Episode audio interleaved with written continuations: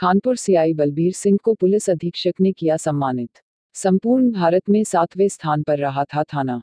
झालावाड़, संपूर्ण भारत में थाना बकानी सातवें स्थान एवं राजस्थान में प्रथम स्थान आने पर गृह मंत्रालय, भारत सरकार ने सीआई बलबीर सिंह को पुलिस अधीक्षक किरण कंग ने सम्मानित किया।